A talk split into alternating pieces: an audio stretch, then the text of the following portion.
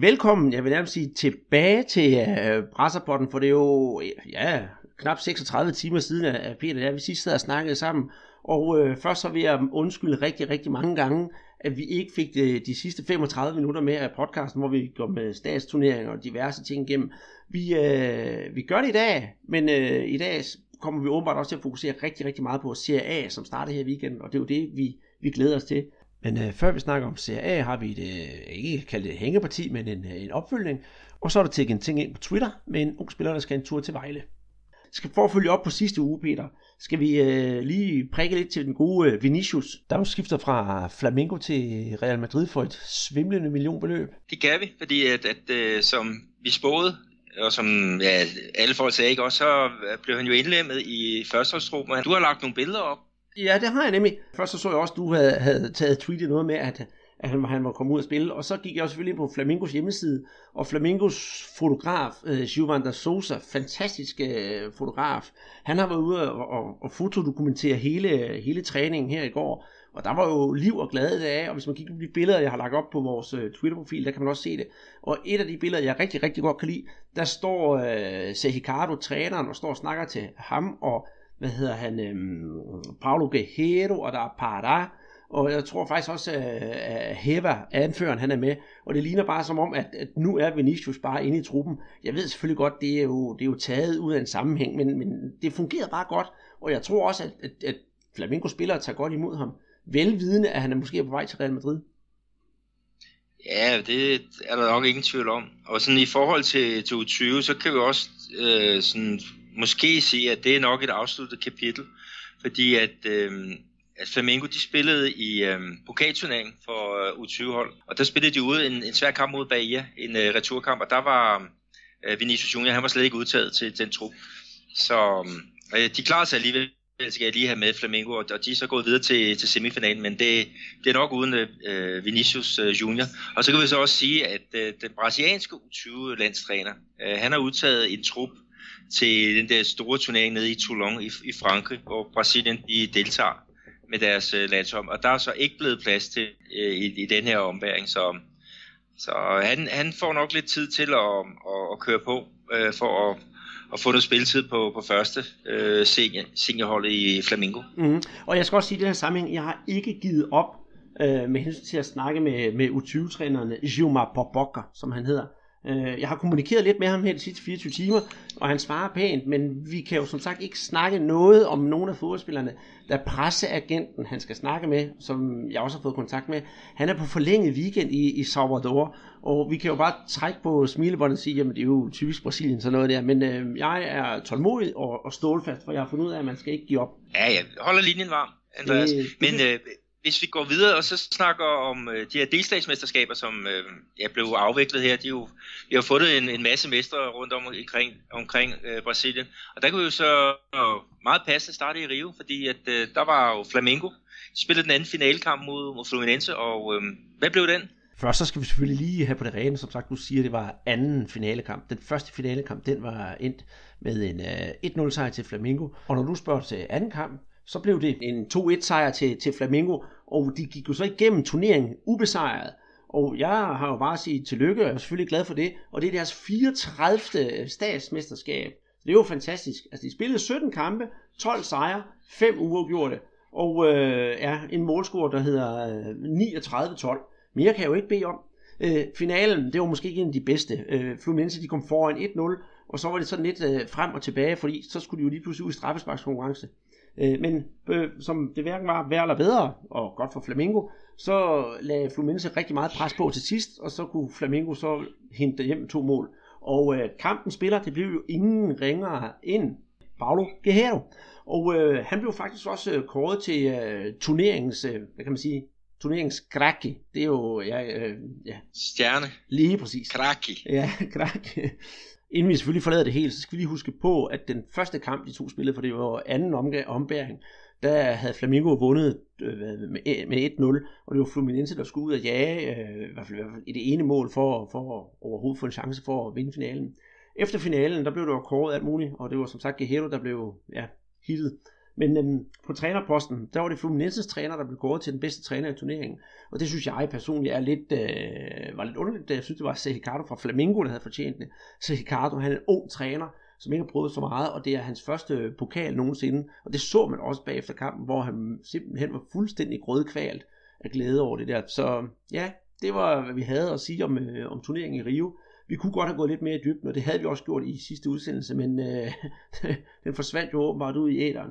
Så øhm, jeg synes, du skal videre til øh, din stat, Peter, og det er jo hjemme i, i Minas Gerais, og der er det vist noget med, at jeg har vundet en øl. Åh, ja, det der med at skylde en øl. Nu er det godt, man har selektiv hukommelse, men ah, det er vist rigtigt nok. Det havde jo været om, hvem der blev mester. Du havde Atletico, Mineiro, og jeg havde Cruzeiro, og det blev Atletico. De vandt den anden finalkamp med, med 2-1, og øh, da den første øh, kamp vendte 0-0, så, så blev der altså Ogalo, som de bliver kaldt hanen, som, øh, som øh, strøg mesterskabet.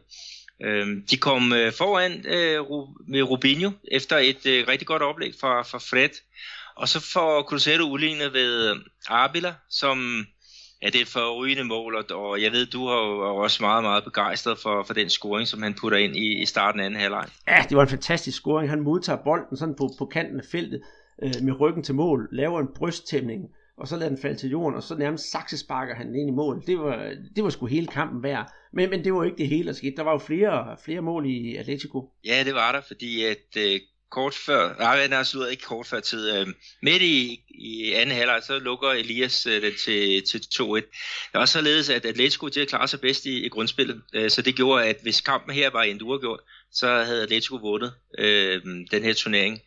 Så øhm, med, med målet til 2-1 og, og med 20 minutter igen og kravet til Cruzeiro om at lave to mål, ja, så, så var ballet ligesom øh, forbi. Øh, så øh, fortjent øh, mesterskab til Atletico. Hvis vi kigger på All-Star-holdet herfra, øh, så er der jo hele seks spillere med fra, fra Cruzeiro.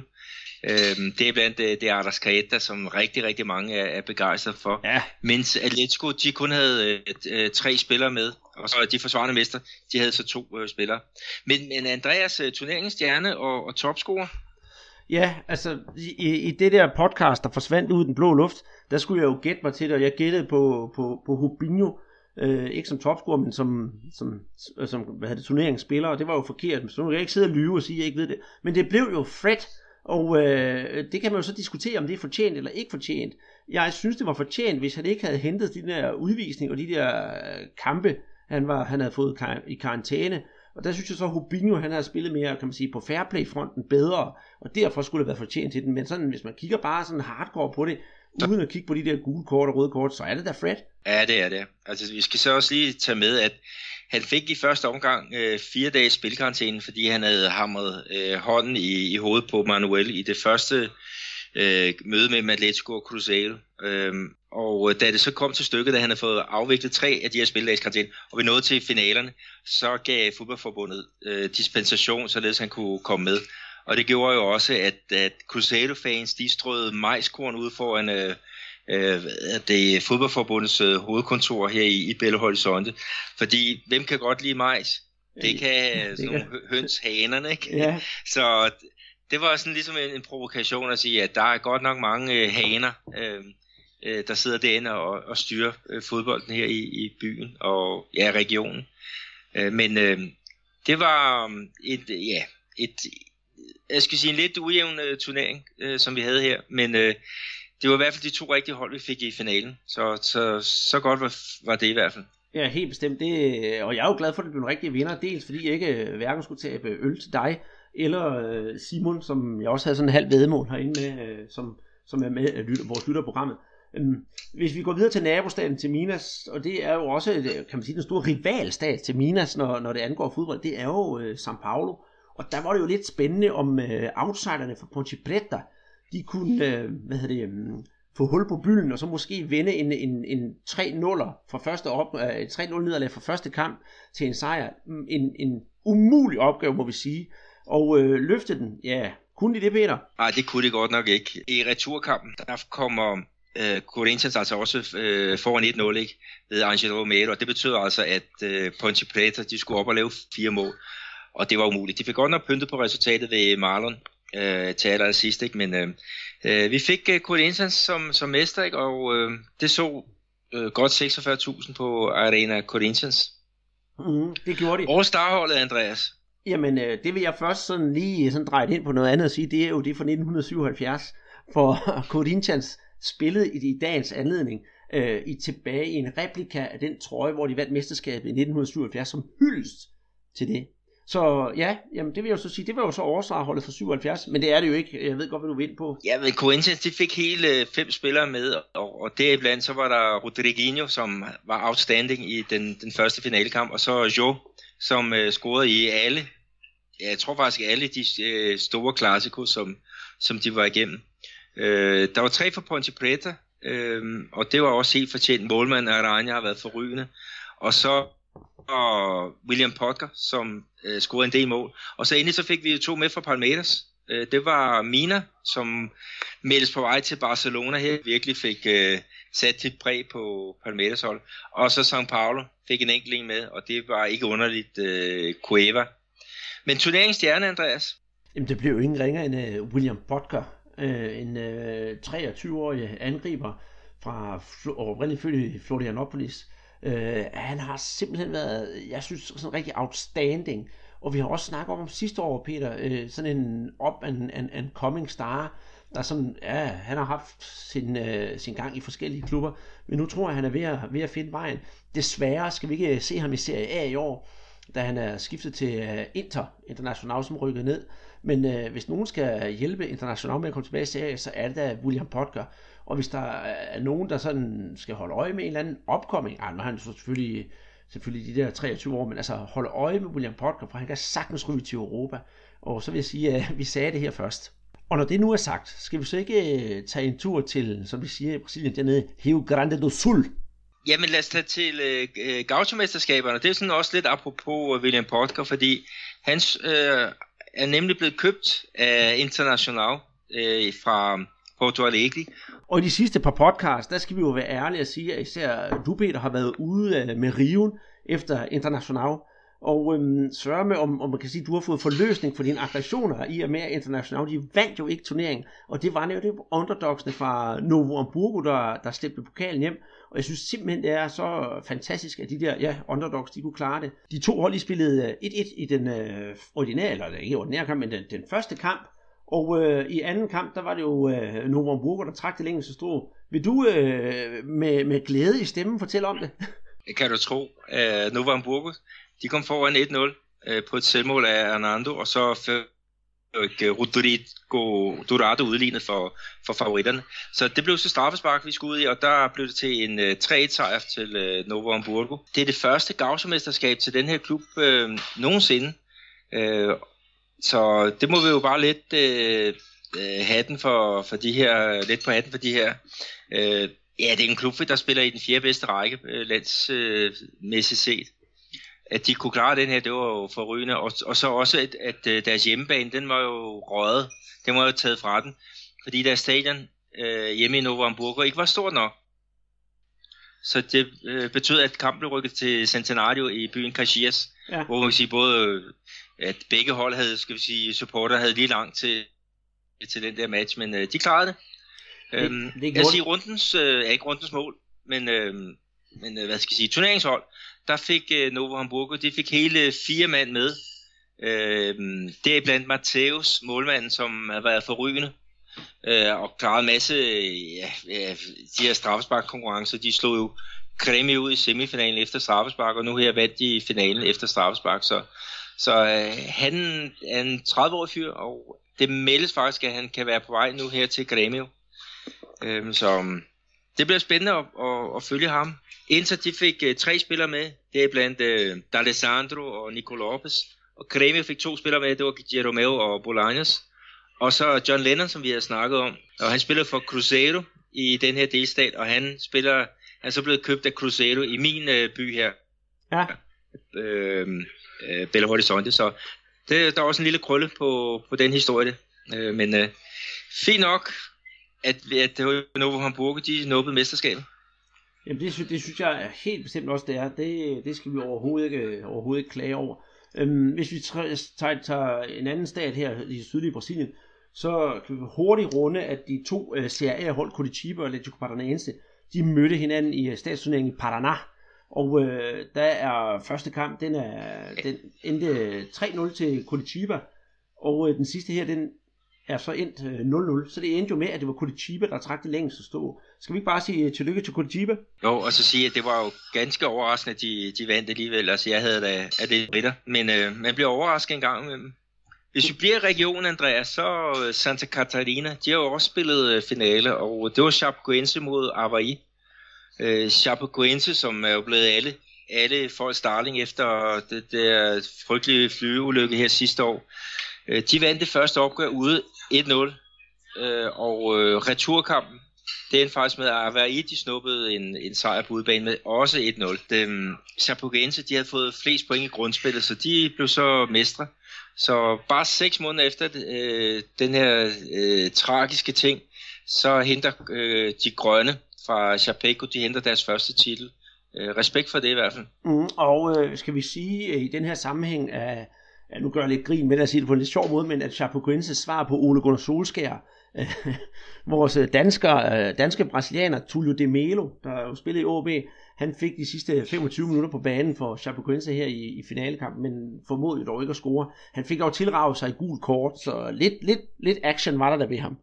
Hvis vi rykker en små 3.000 km længere nordpå, så har Peter og jeg i sidste uge her snakket om det, der hedder Lampions League, en, øh, en sammenslutning af, af flere stater, der har lavet sådan en, en turnering, der hedder, ja, vi kalder det selvfølgelig Lampions League, men oprindeligt hedder det jo Copa do Nordeste i 2017, og vi snakker om de der kampe mellem rivalerne fra Sport Recife og Vitória Bahia i de to semifinaler. Det er endt med, at vi har fundet øh, en finalist, eller to finalister, og det er jo fra de to nabostater, Bahia og øh, Pernambuco, hvor Bahia og Sport Recife de skal møde hinanden. Men øh, altså, det er jo ikke lige som, som statsmesterskaberne her, at de ender i samme weekend, så det er først den 18. 5. at Sport Recife hjemme på Ilha do Retiro skal tage imod Bahia, og den 25. der skal Bahia tage imod Sport Recife i, øh, i Bahia. Øhm, det bliver nogle rigtig, rigtig spændende kampe, og jeg tror, det er nu, hvor vi vil se de to hold gå, gå til vafferne. Og øh, for sådan en runde hurtigere, når vi nu snakker om, øh, om Bahia, så har de jo også øh, spillet statsturneringer dernede, Peter. Ja, det er rigtigt, og det var så det, der hedder Baravi klassiko altså Victoria mod Bahia. Og øh, den første kamp på Bahias øh, hjemmebane, den endte 1-1, og det betød så, at, øh, at returkampen, som endte øh, 0-0. Og vi skal sige, at Victoria at de havde det jo ikke alt, alt for nemt, fordi at, øh, i semifinalen, den der Copa Nordeste, ja, der var der jo alt det her tumult og, og ballade, og det betød også, at man fyrede træneren Argel Fuchs, så man stillede op til den her returkamp med en uh, midlertidig træner. Alligevel så klarede man det, og um, der var glæde i, i Vitoria. De, har jo en kæmpe rivalisering, de to uh, klubber. Uh, og de kommer fra den samme by, uh, Salvador, Bahia, så, så det er dem, der er ovenpå lige i øjeblikket. Men mm. så kan Bahia måske gøre lidt gengæld ved at vinde den der Copa Nordeste. Ja. Og vi må se, hvad der, hvad der sker. Jamen det er rigtigt, og så også skal de jo møde hinanden i, her i, i, i Serie A også, det bliver rigtig, rigtig spændende. Men øhm, vi skal vel også videre til øh, det, der hedder Hecopa, netop øh, den der turnering, øh, eller kan man sige, hvor Champions League-vinderen i Sydamerika møder øh, hvad hedder det, Copa Sudamericana-vinderen. Og det var jo igen Chapecoense, vi skal snakke om her. Blev det den fest, vi havde snakket om, eller vi, vi, vi snakkede om i sidste podcast, som ikke kom ud? Ja, altså det blev en, øh, en kamp på, ja, på mange planer. Altså øh, Chapecoense, de, de de landede der i Medellin. Øh, så, så tog holdet ud og fik hils på, på de, det personale, som havde, havde hjulpet dem tilbage til livet, fordi de var mere eller mindre ja, indkom i, i en død øh, tilstand. Øh, så det var jo en, en helt speciel oplevelse. Øh, øh når vi så skal snakke øh, fodboldkampen, øh, så var der jo ikke så meget at komme efter fra Chapecoense. De havde godt nok vundet den første kamp øh, 2-1, men Atletico Nacional, de fik øh, hurtigt bragt sig foran øh, både øh, 2-0 øh, og, 3-0 og 4-0, og, og kort øh, før tid, så fik øh, Chapecoense et, et trøstmål, og det var faktisk ved øh, Tully Di Melo, som, som startede på vængen. Han kom ind og, og fik reduceret til 4-1. Men øh, Atletico Nacional, øh, fortjent øh, mester i den der Recopa Sudamericana øh, med cifrene, jeg mener 5-3, som, så er det tilbage til, til hverdagen og, og Serie A, men det vender vi jo tilbage til lidt senere. Det gør vi nemlig, men øh, nu skal vi tilbage på de øh, hjemlige breddegrader og snakke om noget helt andet. Det hænder af til på Brasserbånd, vi får nogle spørgsmål fra vores kære lyttere derude, og nogle af dem, der følger meget med på sidelinjen, er blandt andet vores venner nede i, i Vejle. Og øhm, inde på vores Twitter-profil, der har Peter Borg i dag spurgt os om, hvad vi ved om Dierson Junior Kuhn, som efter, efter sine skulle være på vej til Vejle. Og det spørgsmål, det tager vi da gerne op, for den er ikke så gevaldigt svær, så det synes jeg, vi skal snakke om nu. Dierson, han spiller PT øh, i øh, Botafogus, øh, hvad kan man sige, øh, U20, på Botafogus U20 hold. Og øhm, han er en øh, ung herre ja, han er faktisk 22, og er en øh, defensiv midtbanespiller og øh, venstrebenet.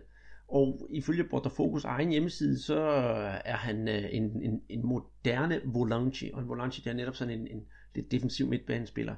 Som markeringsspiller, der skulle han faktisk være rigtig dygtig, og Botafogo havde jo selv øh, skrevet ind på hjemmesiden, at de regnede med, at han skulle øh, kan man sige, opgraderes til, øh, til, til A-holdet her i den her sæson.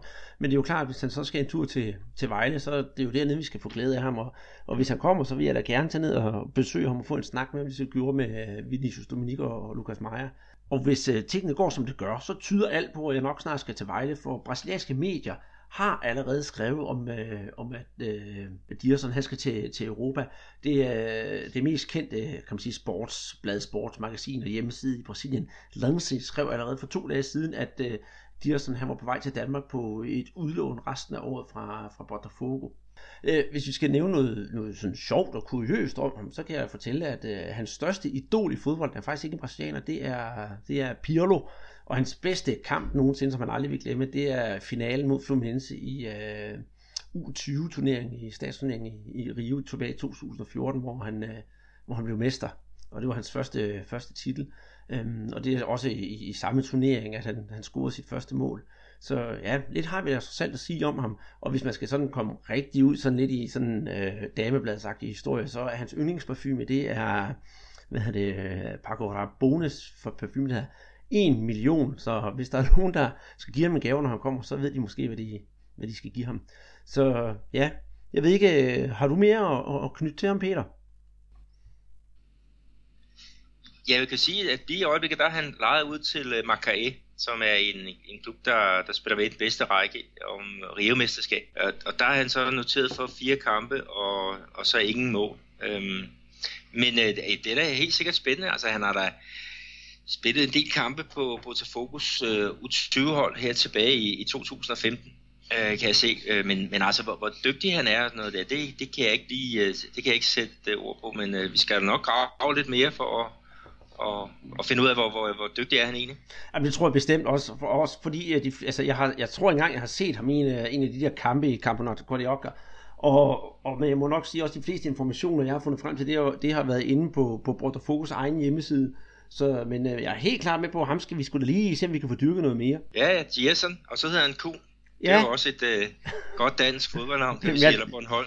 Ja, jeg tænkte straks på Allan. Nå, jamen, vi skal vel videre. Og øh, nu siger jeg det sædvanlige. Jeg henter kaffen, så sætter vi en skiller på, og så øh, laver vi det, som vi egentlig kun skulle have snakket om i dag, nemlig en øh, Serie A special. Og lad mig lige sige med det samme, at med 20 hold i ligaen, så kan vi ikke prioritere alle hold lige meget. Og jeg skal samtidig også lige melde ud og være ærlig om, at Peter og jeg, vi ved jo ikke alt om alle hold, så der er nok nogle af holdene, vi kommer til at omgås lidt let, fordi vi ikke har så meget materiale på dem, eller heller ikke haft tid til at sætte os så meget ind i dem. Men øh, når sæsonen går i gang, så kommer det. Det skal jeg nok love jer for. Så mens jeg går ud og henter kaffe, kan vi få fornøjelsen af at høre Oglobus Globus øh, intromelodi til Brasileirão 2017. O maior campeonato do país. Em uma palavra: melhores. Rivalidade. Paixão. Espetáculo.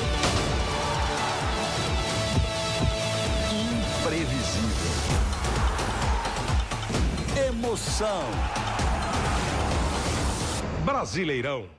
Kaffen er nu skænket, og jeg må sige, at øh, det her det er en weekend, som Peter og jeg har ventet på i, ja, altså siden, siden december, da Serie A den sluttede, øh, netop at det brasilianske mesterskab skal til at gå i gang.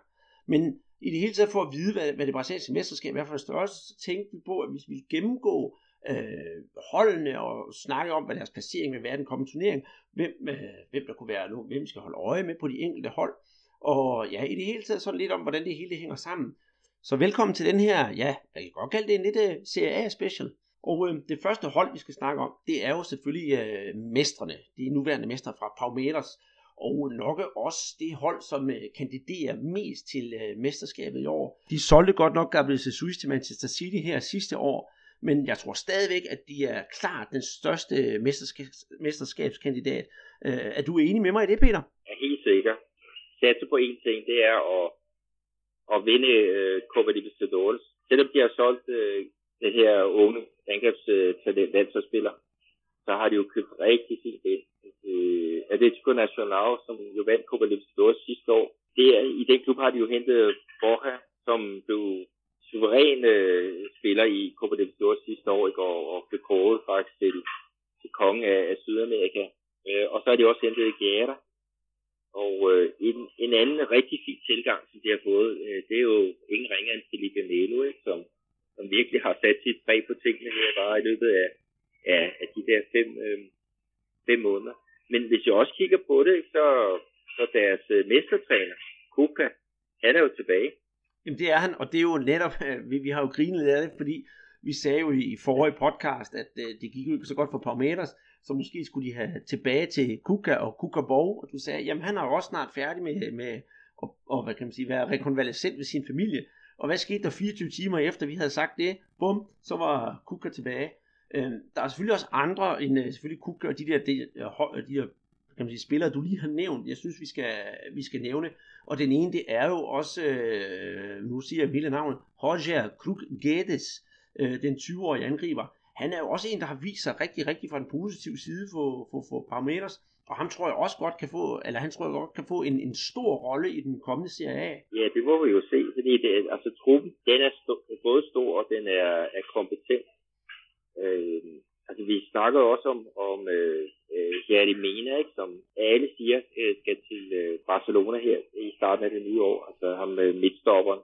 Øh, og øh, han, er, han er jo også en, en, en rigtig dygtig spiller. Ikke? Så har vi jo også øh, ingen ringer en, en Roberto, altså superveteran. Han er 42 år nu, øh, og så har vi målmand Fernando Clark, altså, som også er en, en rutineret rev. Altså, de har virkelig noget at, at skyde med.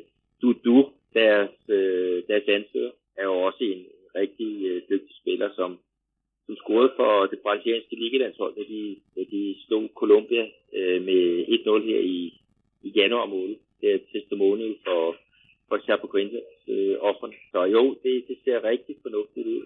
Og, og vi må så sige, at øh, Eduardo Batista, deres, deres træner, altså ham, der afløste Kuka, øh, han blev simpelthen smidt på bordet med sig for svingende præstationer, og, og han virkede også ude i, i ham rent øh, mentalt et, øh, et pressemøde efter en meget, meget begivenhedsfri kamp mod Penarol, hvor han øh, nærmest går, går øh, Trapattoni amok, ikke, og fortæller, at en træner i snit, der er en idiot. Altså, der, der virkede det allerede som om, at, at det, det var ikke så, så godt kørende for ham. Altså, han, han kan mærke pres. Og Kuka, da han kom tilbage ved, ved, ved pressemødet, han siger også bare, man skal ikke tage fejl at presset i år er endnu større end det sidste år. Men Kuka er, er ved godt mod og, og har haft sin første træning her i, i denne uge, så, så må han ikke have på styr på det. Det tror jeg også, han gør. Det, og, jeg, og jeg glæder mig virkelig til at se, hvad, hvad, hvad, øh, hvad Palmeiras de kan, kan skyde med i år. Og det, hvis det bliver øh, bare halvt så godt som sidste år næsten har sagt, så, så skal det nok blive, blive rigtig godt. Og en anden en, jeg kommer til at tænke på, som, som gjorde en god profil sidste år, Øh, han, øh, han kan måske også få en, en, en forhåbentlig en, en rolle igen i år, for han har nogle rigtig gode aktioner. Det er jo en vores gode ven Cheche. Øh, og så kan jeg den anledning sige, at det faktisk lige præcis i, i den her tid af et år siden, han fik sit første, eller sit gennembrud for, for Palmeiras. Tror du, vi får meget ham af Cheche at se i, i den her sæson også? Ja, det gør vi. Øh, han er en, en rigtig god balancespiller for Palmeiras, og det var faktisk øh, under Kuka, han kom, kom ind i Palmeters, så, så han har også en, en stor øh, stjerne der. Men, men de har jo rigtig mange dygtige spillere, øh, Palmeiras, og øh, det bliver rigtig fint at, at følge dem øh, fremover. Det kan godt være, at de kommer til at spille lidt primitivt her i starten. Vi snakker om det der med Kuka, øh, hvor, øh, hvor de de spiller lange bolde op i, i feltet og, og, og kører på det, men øh, øh, senere hen, så skal det nok øh, blive godt, men lige oppe skal de jage nogle, nogle resultater. Øh, og så lige for at få, få det hele på, på det rene, altså Palmeiras, det er den klub i Brasilien, der har vundet flest mesterskaber, og øh, de har en lang, lang, lang tradition bag, bag sig, og de blev grundlagt af italienske indvandrere, spiller i staten São Paulo, og øh, deres hjemmebane, den hedder ikke mindre end Allianz Arena. Så øh, har vi mere at knytte til Palmeiras, inden vi skal videre til øh, første udfordrende? Nej, jeg synes, at, at vi skal, skal videre, og der, der skal vi videre til dit hold. Ja, det skal vi. Det er lidt sjovt her, vi er, vi er faktisk ret enige om, hvem der, hvem der først udfordrer i det her tilfælde. Øh, jeg sagde jo først Flamengo, og det siger jeg selvfølgelig med mine øh, flamingo-briller på, men jeg synes virkelig, at øh, med, med, med statsmesterskaberne bag sig, og den måde, de har oprustet på forud for sæsonen i år, så tror jeg virkelig, vi skal forvente rigtig, rigtig meget Flamengo. De forventer meget af sig selv. Det er jo altid en, en, en god ting. Men med, med, altså, vi har jo Diego, der er jo Konka, han er begyndt at træne. Ja, og hvis der lige kunne blive en enkelt kamp til Vinicius Junior, så ville det heller ikke være dårligt. Paulo Guerrero er ved at finde stor form igen. Øh, i, I bagkæden, der har vi jo Pará, som bider rigtig godt fra sig. Øh, jamen, jeg kan ikke rigtig se, hvem der skulle, øh, kan man sige, ja, være dårlig på det der Flamingo-hold. Øh, selv Marcio Araujo, som har været så frygtelig udskilt hele tiden, gør det rigtig, rigtig godt. Ja, altså hvis jeg skal pege på et, et, et problem, så er det deres centerforsvar ved, ved Reva og, og Vars. Altså de kan, altså Reva han er en, er en lang forsvarsspiller, ikke, og, og ikke specielt øh, hurtig, og Vars han har også haft nogle, nogle udfald en gang imellem, så hvis man skal prikke til, til Flamengo, så er det en omkring centerforsvaret, man skal, skal arbejde, eller bag ved bak, øh, fordi de kommer med øh, frem af, af banen, altså Trauco, øh, som har virkelig fået et, gennembrud her, ikke? og så din øh, øh, Parra, som, som du også snakker rigtig, rigtig meget godt om. Øh, men, men det er jo en klassisk øh, brasilianer, man snakker om det der plads bag ved baksen, der bliver kaldt Avenida Brasil, fordi øh, det er jo ikke altid, de kommer tilbage, og, og der er for den for den unge træner, altså Ricardo, der er det jo altså også vigtigt, at, at han får disciplineret sit, sit hold, således at tilbageløbet er i år. Mm-hmm. Men på, trans, på transfermarkedet, øh, ikke, der er der også en interessant øh, ting øh, med Flamengo, fordi de har til synligheden fanget ham ud efter Everton Ribeiro, som er en meget, meget elegant øh, kantspiller, øh, altså angrebskant. Han var med til at gøre Cruzeiro til mester i i øh, 13 og 14, og, og har rigtig stor succes nede i, øh, i øh, jeg tror det er Katar, eller Kuwait, øh, hvor han er. Jeg er region. Øh, øh, hvis de kan få fat i ham, så ser det virkelig, virkelig fornuftigt ud. Ja, det tror jeg også, og, og, og kan man sige, jamen, de har jo ikke lagt ly, øh, sat deres lys under, under en skæbe forud for den her sæson, og jeg synes netop med de der spillere, nu har jeg jo selv nævnt de, de fleste af dem, øh, så, så kan vi jo kun forvente, at, at, at de skal lave, levere, levere en rigtig flot gang fodbold. Og jeg kan også sige nogle, nogle andre navne, som jeg synes har, har gjort det rigtig meget. Altså, den unge Gabriel øh, på midtbanen, han er, han er også virkelig en, der, der træder karakter, når han får lov til det. Og Homolu, han har også været sådan en, en on and off uh, spiller på holdet, men når han endelig spiller med, så viser han jo virkelig sin styrke. Så jamen, altså, jeg, kan, øh, ja, jeg har egentlig ikke noget negativt at sige om holdet, udover det skulle lige være det samme, som du sagde. Ja, med, med centerforsvaret. Og, og de kommer jo også øh, til her med, med sin selvtillid, at de jo klaret sig fornuftigt i Copa Libertadores, hvor de fører det, vi nok kan kalde for, for dødens uh, gruppe. Og, øh, og så kommer de jo også som, øh, som øh, rivemestre. Øh, og, og det er jo også noget, der er med til at, at fylde på selvtillidstanken. Ja, så jeg, jeg glæder mig rigtig meget til at se Flamengo. Og mm. TV3 Sport, øh, de viser faktisk Flamengos første kamp her på, på lørdag. Der tager de imod oprykkerne fra Lexico Guaniense. Og øh, øh, den bliver så vist på, jeg tror, det hedder Player, eller et eller andet. Altså hvis man betaler nogle penge, så kan man i hvert fald se noget brasiliansk fodbold øh, via TV3 Sport. Ja, det er jo en sand fornøjelse, der skal vises brasiliansk fodbold i, i dansk CV. Øh, vi har ikke noget med det at gøre, men i det mindste så har vi jo leveret en, øh, en god optakt til det. Mm. Skal vi kigge på de næste udfordrere? Altså Flamingo, det, det kan vi blive enige om, det er nummer et. Øh, på min liste der, der har jeg Corinthians også som værende klar udfordrer til titlen. Er du enig med mig der? Ja, altså der er et, et felt øh, lige bagved, som jeg synes godt kunne, kunne være spændende. Altså Corinthians, der er mange eksperter hernede, der siger, at, at de bliver nok ikke mestre, men de kommer til at, at at blande sig i, i topstedet. Og de kommer jo også som øh, øh, St. Paulo-mester, øh, og de har virkelig begyndt at øh, få nogle profiler til at, at, at, at stå igennem. Altså jo, snakker om det der med, at han scorede i alle de store kampe i, i Campeonato Paulista, ikke? og Rodriguinho, som virkelig ser spændende ud, og, og han øh, var også en, en målscorer, da, da de forleden Øh, besejrede Universitat i Chile i Copa Sudamericana. Og der var han også et, et forrygende mål. Altså han har noget drev, og han har nogle, noget teknik og noget gennembrudskraft, som, som øh, ja, jeg vil sige, det er landsholdsklasse. Altså, altså Chichi, han, han kan godt kigge øh, lidt den vej øh, nu, synes jeg. Og så har vi jo Rogertsen, øh, som er jo kommet tilbage og, og, og ligger der på, på, på højre øh, kanten ikke, og, og gør det godt. Angel Romero, som har scoret rigtig mange mål i år, er også en, en nøglespiller. Ikke? Og så har vi jo et forsvar med øh, øh keeperkæmpen Casio, øh, som, som øh, en sikker skanse, ikke? og så Wagner, øh, landsholdsbakken, øh, som, som også er, er, er, er en, en dygtig fyr. Øh, så jo, jeg synes, det ser, ser rigtig, rigtig godt ud for, for Corinthians, men jeg tror ikke helt, de, de klarer det at, at blive mestre. Nej, jeg tror egentlig heller ikke, vi er mestre med de der, de der blandt udfordrende, kan man sige. Øh, og jeg har jo tidligere klandret Corinthians for at spille lidt det der kedelige øh, fodbold, hvor de vinder 1-0 eller får 1-1 og sådan noget. Men, men, men alligevel, de har jo vist en, en vis øh, stabilitet. Øh, så, så ja, må ikke, de skal i hvert fald, hvis vi nu siger, at de ikke vinder, så tror jeg i hvert fald godt, de kan begynde at irritere nogle af de andre tophold, og måske forstyrre den, den naturlige rækkefølge, der eventuelt vil være blandt de andre. Kan man sige det? Ja, det kan man, kan man godt. Altså, der er jo også øh, deres træner, øh, Carlini, som, som nu her er i forbindelse med den finalkamp mod Ponte Preta, ikke? der var folk beskilte, hvor står, at Carlini, han er den nye Chichi, og, og hvis, han, hvis han er det, så ser det jo rigtig lovende ud. Øh, ja, lad os sige, der, der er i hvert fald stadigvæk øh, noget at, at arbejde med. Øh, en anden spillerfølelse, jeg også gerne vil stå et slag for, det er Mike Conn, som er en, en central midtbanespiller, som ikke er særlig gammel. Det skal øh, til gennembrud her på det der U20-hold, øh, Øh, British U20-hold her et par år siden i Copa São Paulo, hvor han viste sig som en rigtig, rigtig øh, dygtig midtbanespiller, som også kunne stå med frem og lave mål. Og det har han altså været i stand til at overføre på, på seniorplan. Så det er også en, der er værd at følge med. Mm.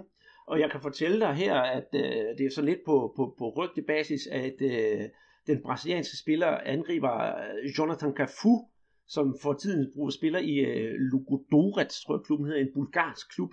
Han øh, skulle efter, efter sine være i forhandlinger med, med Corinthians. Så det bliver også spændende at se, hvad de får lavet af, af forstærkninger til klubben. Ja, de, altså, der er stadig åben vindue, så der kan stadig nå at ske nogle ting og sager med, med trupperne, men, men i hvert fald udgangspunktet ser jo rigtig fornuftigt ud for Corinthians. Næste levende billede er jo et, et hold, man kan sige, det er jo ikke det hold, du holder med, men det er et hold, du kender særdeles godt, og et hold, vi egentlig har snakket meget godt om, netop øh, hanen, der spiser majsfruren, øh, netop Atletico Mineiro, og jeg behøver vel næppe at sige andet end øh, Fred og, og Hubinho, så tror jeg, der er en klokke, der ringer hos mange folk. Og så vil de nok også tænke på, at ja, med de to foran, så kan vi jo bestemt have et, øh, et hold, der blander sig i mesterskabet. Øhm, er du også enig med mig der? Ja, det, det kunne det meget vel øh, være. Så, um, de har haft nogle kriser undervejs, og de blev så mestre her i, i Minas, efter den der finale sejr over Cruzeiro. Øh, og de har jo nogle rigtig dygtige offensive spillere. Otero, øh, midtbanespillere har et fremragende frisparks øh, øh og sparkteknik. Øh, Casarte, som virkelig har kvaliteter til at, at, at spille tier. Og så Elias, som øh, øh, vil på landsholdet igen, ikke? og så har det måske den bedste højre bakke i Brasilien, Marcos Rocha. Øhm, øh, og så en, et driftsikker spiller i modsat tid, Fabio Santos, som øh, Titi hiver ind en gang imellem. Men noget af det, som, som man har bidt mærke i her, det er, at, at, øh, deres øh, træner også her på det seneste, han kører faktisk med tre kontrollerende øh, midtbanespillere, og det er simpelthen for at gøre holdet mere kompakt. Altså, de har haft nogle, nogle problemer med at, at, at lukke, lukke til, ikke? og det har så hjulpet nu, når deres, deres gode målmand øh, Victor, han er kommet tilbage efter uh, en, en længerevarende skade. Så, så jeg, jeg tror ikke, vi får den en super sprudlende hold at se. Måske kommer de til at køre lidt mere kontrabaseret, ligesom de gjorde mod uh, Cruzeiro her i, i finalen. Men, men de kan godt gå op og, og, og blande sig, men uh, som også med, med Flamengo, ikke, så har de altså et, et centerforsvar, som ikke altid ser, ser så godt ud. Leonardo Silva, han er jeg tror det er 37 år, ikke, og er ikke så hurtig, som han er, men stadigvæk udstødstærk. Øh, ja, altså jeg, jeg glæder mig til at, at finde ud af, hvad at det skulle de, de faktisk kan. I gætter også i Copa Libertadores, der har de været øh, lidt svingende øh, i, i nogle kampe. Men øh, lad os se, om, om Orosias øh, opstilling med tre defensive midtbanespillere. Det, det er det, der er vejen frem. Øh, det må vi jo vente og se. Jeg synes generelt, at, at Atletico Mineiro øh, de har spillet underholdende fodbold. Nu siger du, de måske ikke så sprudlende her til, til Serie A, men jeg tror bestemt, at de kan stadigvæk, for vi må konstatere, at, at nogle af deres midtbane den er meget kompakt, så kan de der to fremme, og ja, selvfølgelig Elias også på midtbanen, Elias og Fred og Rubinho, de har et eller andet, øh, som kan være kampafgørende, og det der specielle talent til at, at gøre det uventet, og det er som folk godt kan lide. Så, så jeg har altså stadigvæk øh, rigtig, rigtig, rigtig god fidus til Atletico Mineiro. Ja, men det kan, det kan meget vel være, at de får ret. Det må vi jo holde øje med det her hold, ikke? og det er jo et af de der øh, ja, mandskaber, som vi mener er, er udfordret til de, til de to store i, i top, altså Palmeiras og, og Flamengo. Mm. Nu har vi så fået de her, altså uh, Flamengo, Corinthians og, og Atletico Mineiro. Så skal vi jo videre. Men jeg vil lige øh, ret øh, både dig og mig, inden vi skal videre. Det øh, drejer sig netop om, hvem Flamengo skal møde. Vi snakker om Flamengo før, at det, vi øh, begge to kom til at nævne, øh, de skal møde Atletico Goiás. Men det er faktisk Atletico Mineiro, der skal møde Flamengo. Øh, så vi starter jo med den her Brasilianau med at få et rigtig knald og et rigtigt drama af, af, af kaliber, når to af de største hold øh, og, og første udfordrer til, øh, til, til pokalen, de skal, skal møde hinanden. Det glæder jeg mig rigtig, rigtig meget til, og jeg undskyld, at vi tog fejl. Ja, det var det, de har spillet pokalkamp mod hinanden. Øh, øh, hvad hedder det, Flamengo og Alexio Goiás. Øh, det var så her i forgår, så det blev så en, en 0-0, og så lad os da håbe, den her, den her kamp, øh, åbningskamp der, men, men de to øh, hold der, det bliver meget mere underholdende. Altså det er i hvert fald et meget bedre Atletico-hold, øh, man får se på Maracanã. Skal vi kigge på, på næste hold, som måske kunne irritere i toppen, hvis man bruger det udtryk? Ja, og der, der skal vi jo have fat også i Andrea Østgaard. Måske ja, Europas største Santos-fan. Santos, de kan meget, meget vel være også et hold, øh, der, der blander sig i, i toppen.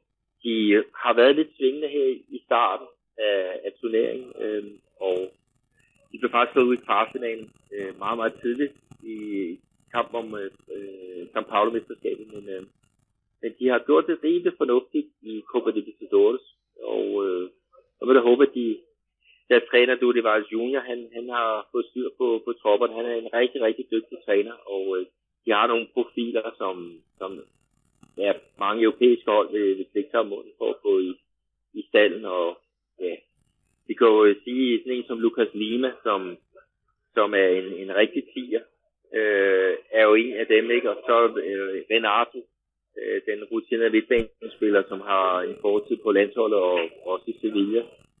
Øh, Ricardo Oliveira, en rigtig nier, øh, som også har spillet på landsholdet her for de seneste år, ikke? Og en rutineret fyr. Og så er der nogle unge fyre øh, i Victor Bueno, som var med til at vinde OL for, for Brasilien. Jeg slutter ikke ham. Øh, øh, Victor Bueno er en, en øh, kandspiller, øh, som kan lave en, en del mål. Og så Thiago Maia, det er ham, som var med på, på OL-landsholdet.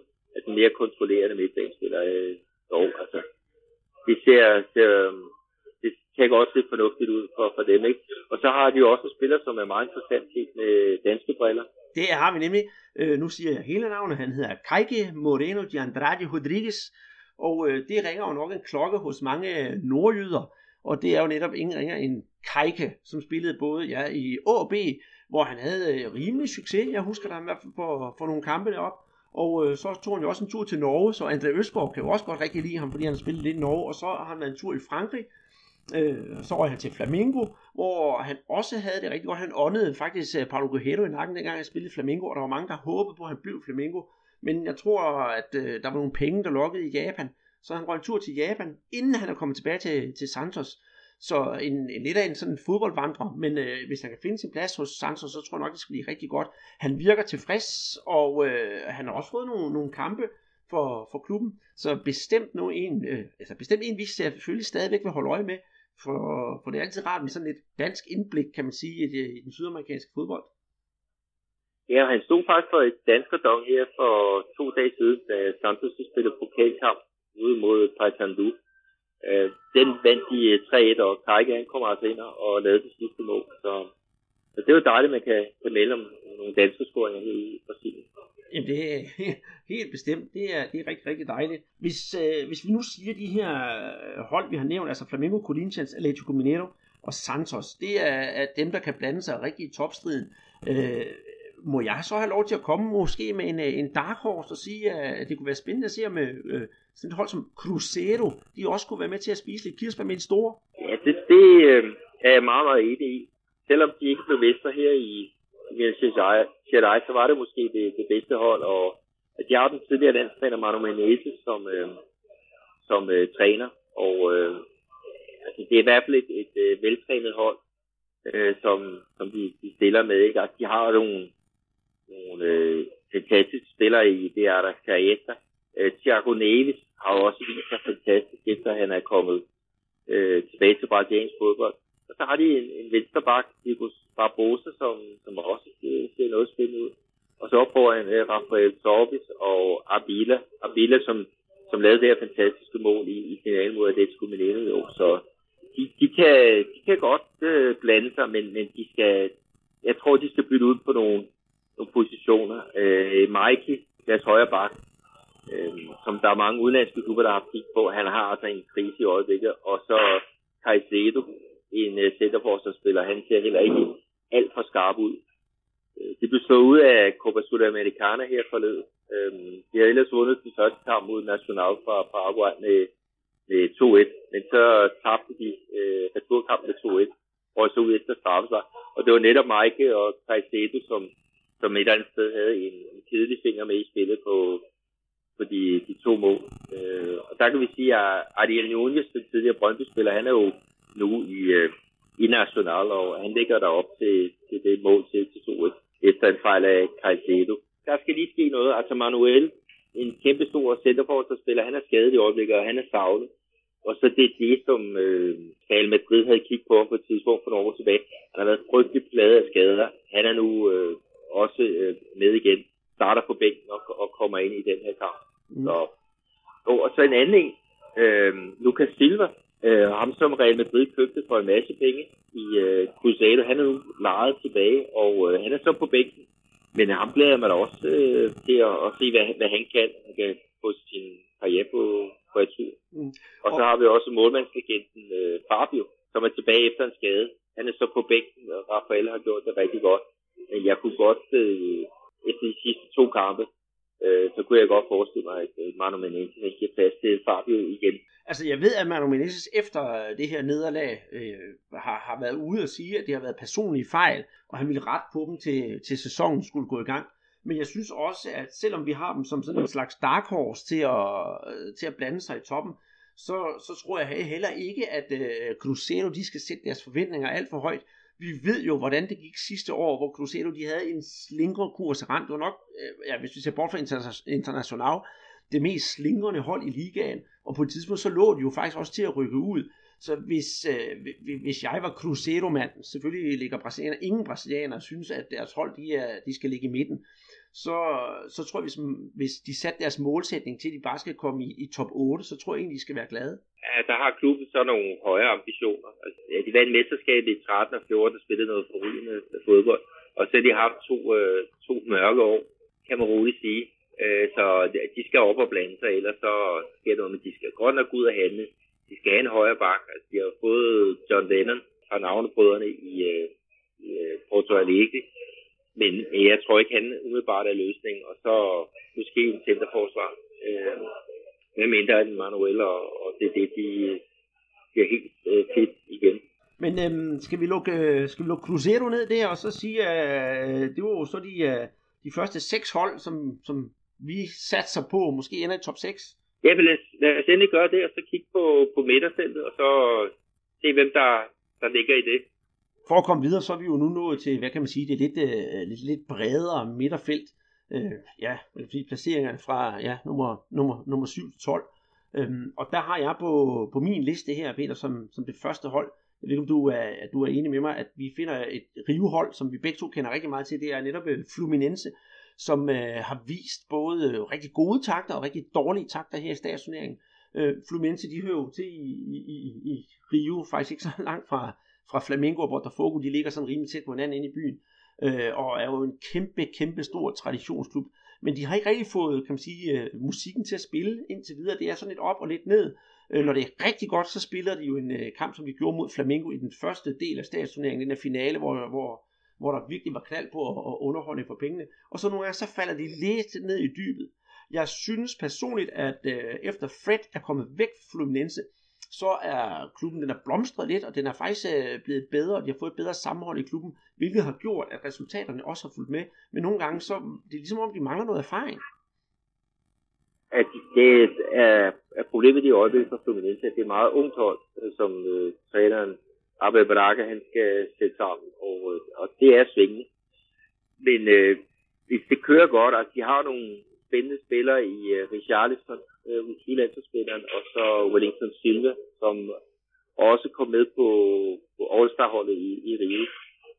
Øh, og, og hvis, hvis de kan få det til at, at, at, at svinge godt, så kan de kunne nok også begynde at, at, at spille med om, om de der pladser i Copa Libertadores.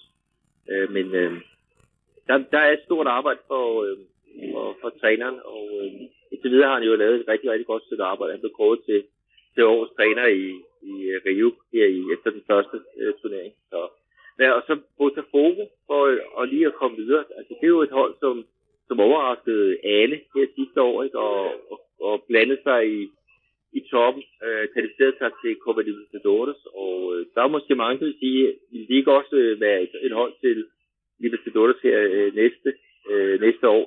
Og der vil sige igen, øh, de har måske ikke den bredeste trup. Øh, de har nogle profiler i Camilo, øh, blandt andet. De har også øh, Montijo, øh, som desværre har været meget, meget skadet. Men de har lavet nogle fine resultater i Copa Libertadores.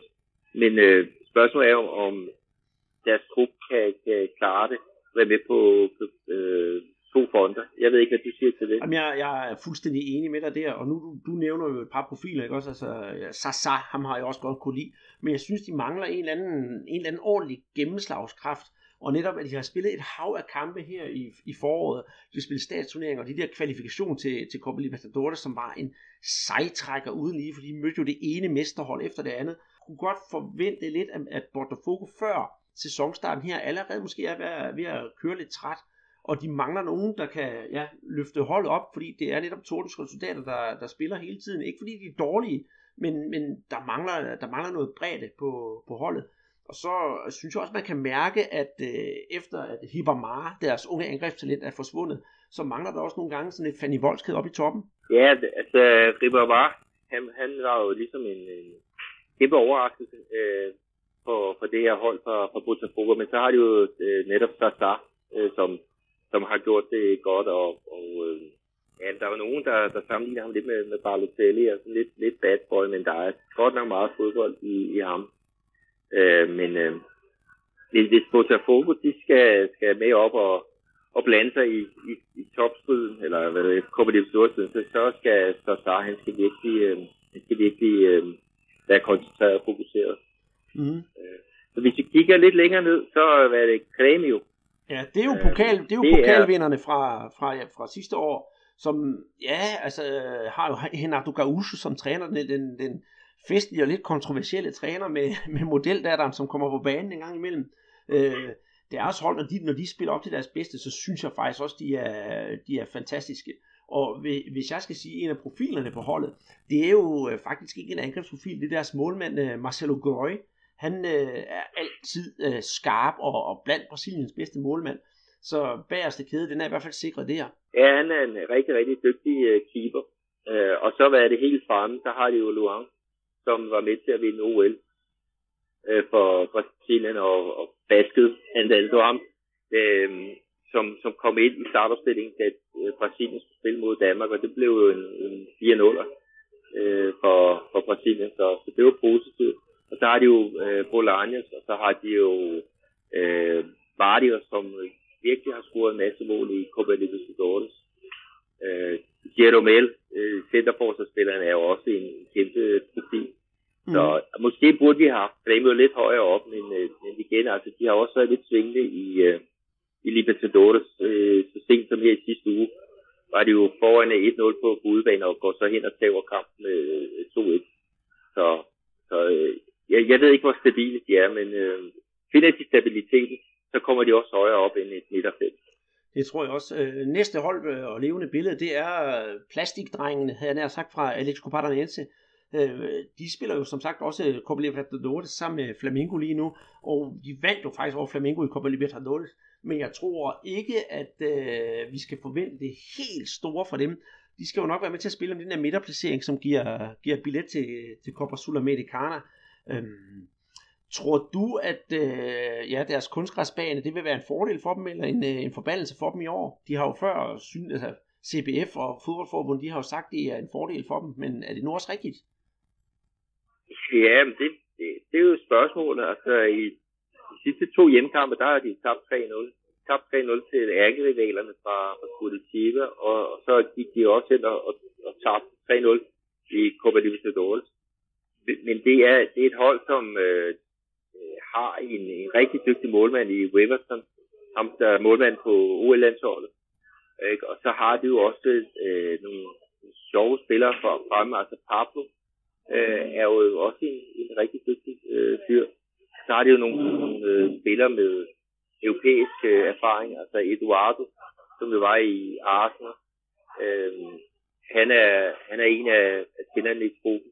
Han startede ind her sidst, og så har de så også øh, Graffiti, som jo havde en, en god tid i, i tysk fodbold, hvor man blev mester med, med Wolfsburg.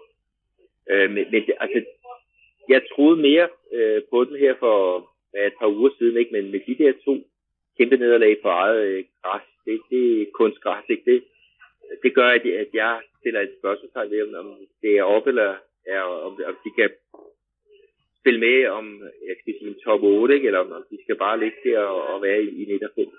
Ja, det bliver rigtig spændende, men det er jo en traditionsklub, som altid forventer laver et, et hederligt resultat, og det er jo også et, et hold, der altid er med til at irritere de store hold, så, så jamen, altså, det kan jo enten ja, faktisk blive fugl eller fisk for Atletico Pardanense, men nedrykningstruet, det tror jeg bestemt ikke, de er.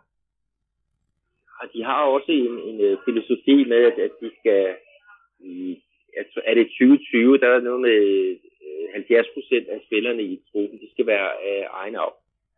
Og øh, de har virkelig været dygtige til at fremælske nogle, nogle fra deres egen ungdomsafdeling. Øh, så jo, jeg, jeg, jeg, jeg venter spændt på at se, hvad, hvad de kan. Altså, i øjeblikket så er de lidt ude i et stormvær, øh, men kan, kan den rutinerede træner Paolo Argodi, kan han få, få styr på det, så, så skal det jo nok øh, gå den rigtige vej.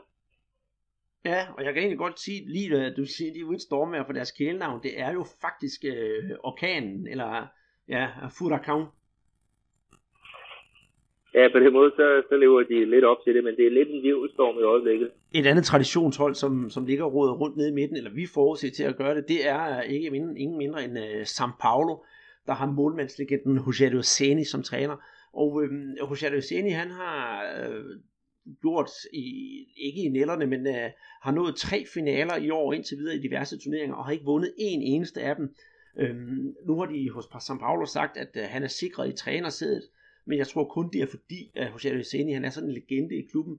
Øh, de kan godt spille fodbold, det er charmerende, det har jeg selv sagt før, at de kan godt spille noget, noget god og, og hyggelig fodbold og seværdig fodbold, og de er jo dygtige og kompetente, men om de kan præstere i Serie A, det har jeg altså min tvivl for, Peter. De skal i hvert fald øh, forstærke sig godt og grundigt, og så skal de også finde, øh, ja, øh, altså den, den måde, de vil spille fodbold på, det virker sådan et øh, venstrehåndsarbejde, lidt tjusk en gang imellem, som om de ikke har fundet den rette snor, de alle sammen skal gå efter.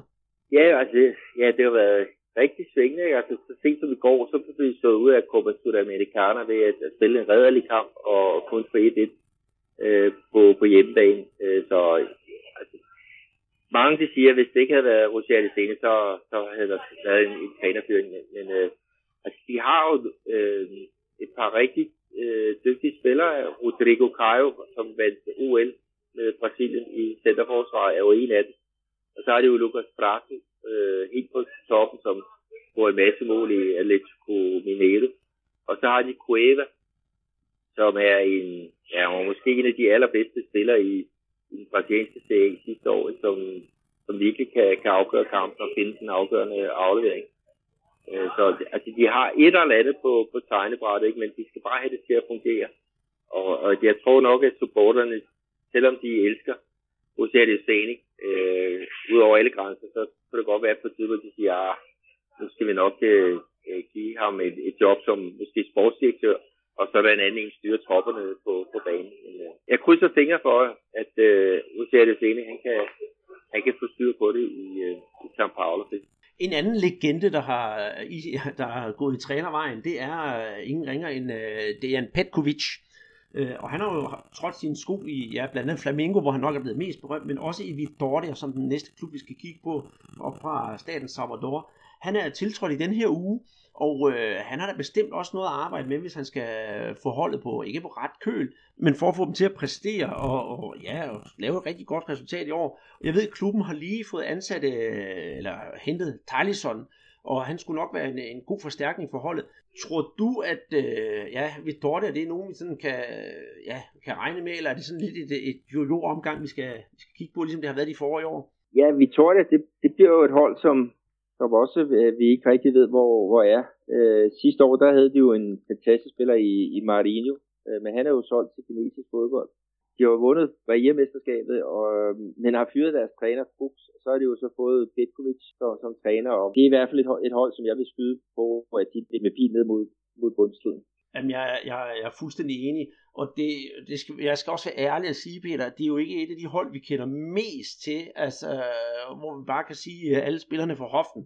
Så, så, så vi har jo ikke haft tid til sådan at gå fuldstændig i dyb med, med, med for eksempel ja, her, her er vi dårlige, og det kommer vi nok også til at, at, at indrømme det samme lidt om nogle af de andre hold, men øh, skal vi i hvert fald ikke kigge på et af dem, og det er jo, øh, det er jo sport fra Recif. Ja, sport fra Recif, de har jo øh, gjort det godt i de regionale turneringer. De er finalen i, i kampen om øh, Pernambuco-mesterskabet, og så også i den der Lampions League, som vi også har snakket om. Øh, I går var de i aktion i Copa Sudamericana, der havde de så vundet den første kamp 3-0. Stillede træneren med B-kæden, og de var faktisk lige ved at ryge ud, og fik reddet sig via, videre via strafspark. Men de har jo en fantastisk spiller i Diego Sosa. Sport kan måske godt være dem, der er overrasket i, i år. Det har de jo gjort nogle gange, øh, hvad det et par år siden, hvor de efter en 5-6 kampe også lå helt op i, helt op i toppen. Og jeg vil også sige, at de har jo en gigant mand nede på målmandspladsen, Magran. Han, øh, han er jo heller ikke en, man lige sådan kommer forbi i første omgang. Ja, han er rigtig dygtig på, på straffespark. Øh, men, men som øh, med, med mange andre hold, ikke, så er det også noget med, med bredden i, i, deres, øh, i deres trup. Og det er måske der, man kan frygte øh, lidt for det. Men øh, jeg glæder mig til at, at, at se sport, og øh, jeg håber da også, at de kan få gang i det. Altid fedt, når der er nogle hold fra det nordøstlige Brasilien, som, som klarer sig godt, i stedet for at det, det hele tiden er, er hold nede fra det sydlige Brasilien, som, som øh, styrer løjerne. Men øh, det næste hold, vi har på listen, er jo Ponte Preta, den der, der overraskede rigtig, øh, rigtig meget i, i kampen om, om øh, São Paulo-mesterskabet. Øh, de har jo så solgt deres, deres store profil, øh, William Porter, han er jo så kommet til International, og øh, så bliver det spændende at se, hvad, hvad de kan øh, nu og, og her øh, Ponte. Det er måske et hold, man godt kan frygte lidt for, men øh, de har lige spillet Sudamericana øh, i, i den her uge, og der gik så videre øh, ved at hente øh, Øh, eller ved at spille 1-1 ude mod Gymnasia fra Argentina, det hold, som øh, havde Musis, den argentinske midtbanespiller. Øh, han spillede der, inden han kom til øh, FC København. Men øh, det så faktisk rimelig øh, fornuftigt ud, øh, men jeg, jeg tror ikke, at de kan klare sig så, så godt, så, så det bliver nok en midterplacering for, for den sorte bro. Det tror jeg også, at jeg vil sige, en, en midterplacering med pil nedad, det, det kunne jeg godt øh, forestille mig, og det er lidt sjovt, uh, her i den første runde, som, uh, og det er på søndag, der skal de netop møde Sport Recif. Så det, øh, det, nu har vi lige snakket om de to hold i, i forlængelse af hinanden, så det kunne være interessant at se, hvordan sådan to forventede midterhold de klarer sig, netop når de skal møde hinanden, om den ene er, er den anden overlegen i en vis forstand. Ja, det bliver en meget, meget interessant kamp. Men sådan, det næste hold, vi har, det er det, det er Vasco da Gama. øh, i det her midterfelt, og det kunne måske også godt være, at de skulle have været med i, i den, den nederste rubrik, fordi at øh, det har ikke set specielt godt ud i øh, kamp om rivemesterskaberne. Men de har jo et par rigtig store profiler på deres hold. Det har de jo. Øh, vi, vi, kan jo vi kan jo simpelthen ikke, ikke komme udenom øh, om, om Nene og Luis Fabiano Fabuloso. Øh, og jeg tror, øh, i den her sæson, nu, nu må du godt rette mig, for du, øh, du er jo Vasco-fan, øh, at, at, at selvom Luis Fabiano, han er jo en ældre herre efterhånden, så kan han godt være med til at tilføre Vasco øh, noget elegance og noget, øh, også lidt fandme, fandme voldskhed, for, for, for de mangler måske en eller anden bærende kraft, der også kan, kan give holdet noget selvtillid og sådan, ja, indgyde noget, noget kampgejst. Ja, det, det har så sagt været meget svinge, øh, og, og det skal, en skal svinge, og, og Fabulose, som han bliver kaldt, øh, skal også øh, have tur i det. Og så har det jo nogle dygtige spillere nede på, på midtbanespillere, altså hvor Douglas, han er en af dem, som også spiller med på det brasilianske U20-landshold. Øh, Martin Silva, han blev kåret til øh, den bedste målmand i, i mesterskabet her i Rio. Og så, ja, deres anfører, øh, Rodrigo, han er faktisk gået videre til øh, Ponte Preta.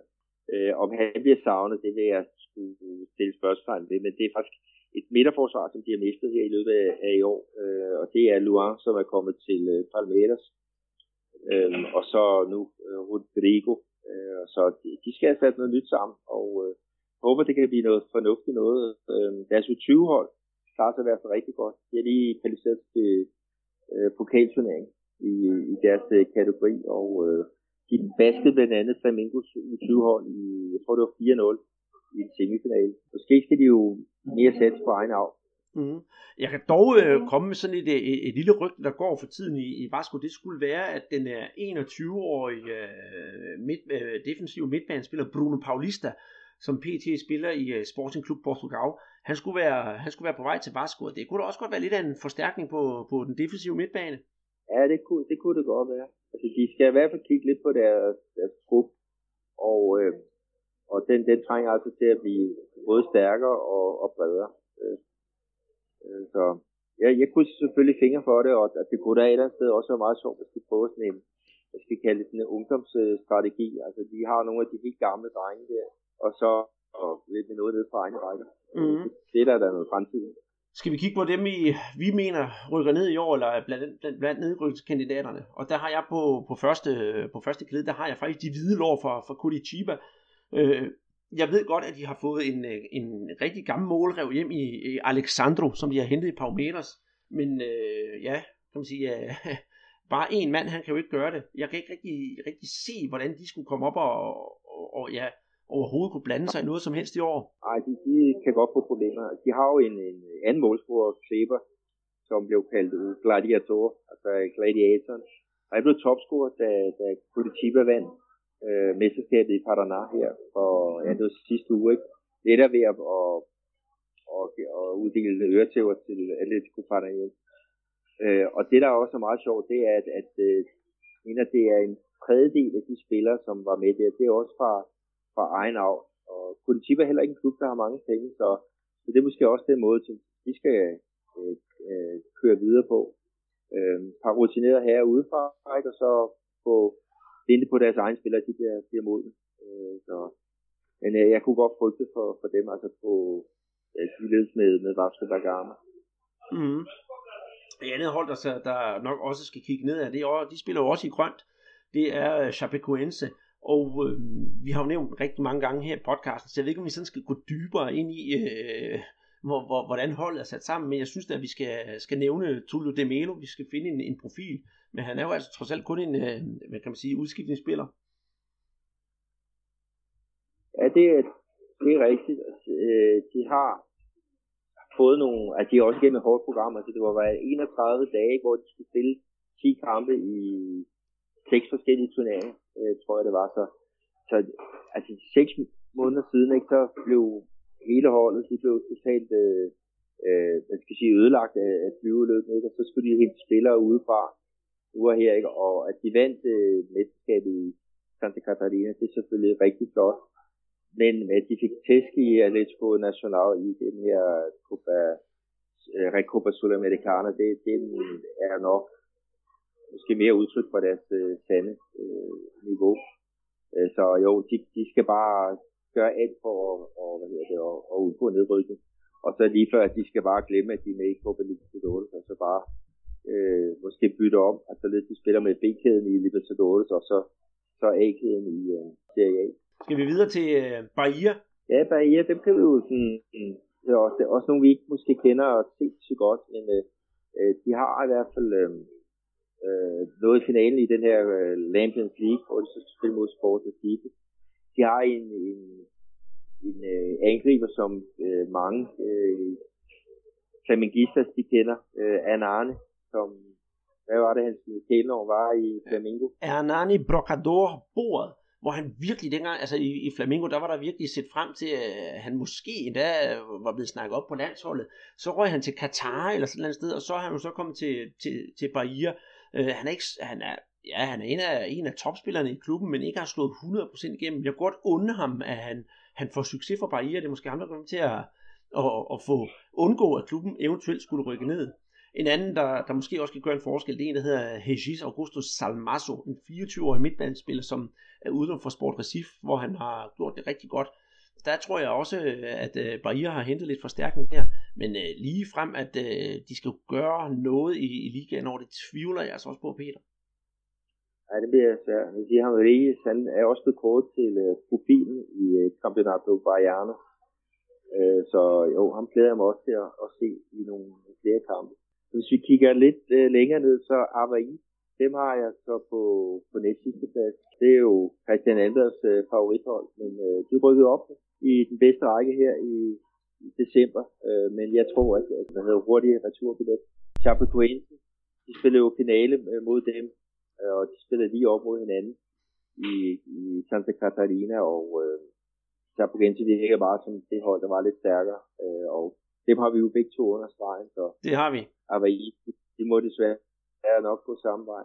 Det... Jeg har alligevel en spændende øh, spiller, rutineret fyr Marquinhos, som har spillet i Santos, og, og han skal virkelig øh, være op på, på duberne og, og sørge for et eller andet mirakel i, øh, i øh, Florianópolis, hvor vi kommer fra. Mm-hmm. Og de har jo også hentet, hvad hedder det, øh, en tidligere Fluminense-spiller, en 21-årig gut, der hedder Denilson. Han er udlånt fra spanske Granada, så øh, der er, der er der måske også lidt, lidt, lidt, lidt gode i ham, men jeg, øh, ellers er jeg fuldstændig enig med dig. Jeg, jeg tror, det er op og ned for, for Stakkels i. Og øh, jeg skal nok se, om jeg kan få fat på Christian Almblad, så han kan komme en nærmere gennemgang af klubben på et øh, senere tidspunkt. Øhm, skal vi øh, lukke og slukke det her show med Atletico, Atletico Goianense? Ja, det, det skal vi.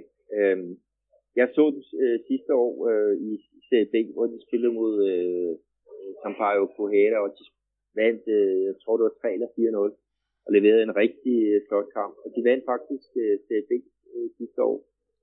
Men øh, jeg tror, det ender øh, med dem, som det gjorde med Amerika sidste år. Ikke? At de rykker op, og, men, men har bare ikke kvaliteterne øh, til det.